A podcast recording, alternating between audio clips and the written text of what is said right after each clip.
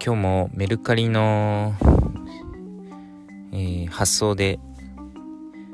コンビニに来てもう息子は家で眠ってるんですけれどもコンビニの駐車場で喋っています。もう最近家で妻と息子が眠っている別の部屋でボソボソ喋るのがなかなかしんどくてこのメルカリで何かしら売れた時っていうのがあの発信するタイミングになってるんですけれどもそんな感じです。えー、最近、えー、前からなんですけれども息子にテレビを見せる番組っていうのがまあいくつかあって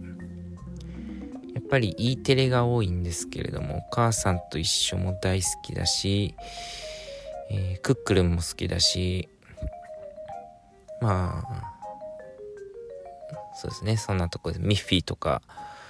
トーマスとかも見るんですけれども最近ちょっとあの意識的に見せてるのが大人向けなんですが「あの孤独のグルメ」とあと「ヒロシのぼっちキャンプ」っていう番組やっててそれを録画してあって見せてまして、まあ、その見せる理由がですねやっぱり食事に興味を持ってほしいっていうのがあってやっぱり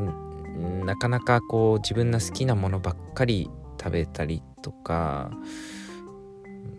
まあそういうこともあるしあとはなかなか食卓についてくれないっていう問題も結構でかくて平日の朝とか、まあ、夕方疲れてる時とかなかなかご飯食べてくれないっていうのは結構こう親にとってもストレスになる場面でもあり。なのでその美味しそうなご飯の描写のある絵本を買ったりとか、ね、それを読んで食べる気をこう上げて食卓にうまくつくような場面もあったりするんですけども、まあ、テレビでもちょっとそれをやってみようと思って。結構これが良くてあのー、孤独のグルメはすごいいいですね。特にこうあのー、食べてる時にもう僕がもりもり食べるのをやっぱり見てるんですね。なんでもう意識的に美味しそうにもあの食べるようにしてるんですけども。でそうするとあの孤独のグルメのあのみたいな食べ方。で五郎さんみたいとかって息子が言ってあの息子も真似して五郎さんみたいに食べるっていう。うん。あのそんな感じでひろしさんひろしのぼっちキャンプはまああれもまあねご飯いろいろ食べてるので、ね、息子にとっては食事というよりかはひろしさんのジムニーとかそっちに興味があってもうジムニーイコールひろしさんなのであの街でジムニージムニー基本大好きなんですけどジムに見るとヒロシさんが乗ってるもんだと思っているのであのヒロシさんいるかなヒロシさんいるかなとかって言ってて楽しいです。まあ食すごい難しいですね。うちの子は結構食べてくれる方だと思うのでその離乳食の時とかから食べなくて食べなくてどうしようっていう思いは幸いしないで済んできたので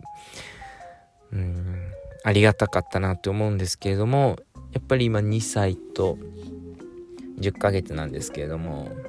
2歳過ぎたぐらいからの方がやっぱり自分の好きなものとかっていうのが分かってきて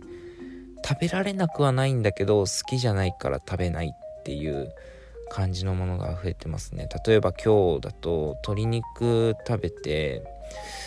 では食べるんですね。鶏肉はちょっと食べてご飯も食べるし、えー、小松菜と、えー、油揚げのおひたしも食べてました。できんぴらごぼうは全く食べない、まあ、ごぼうはちょっとあんま食べたことないかな。できん人参きんぴらごぼう人参入ってるんですけど人参は食べられるはずなんだけど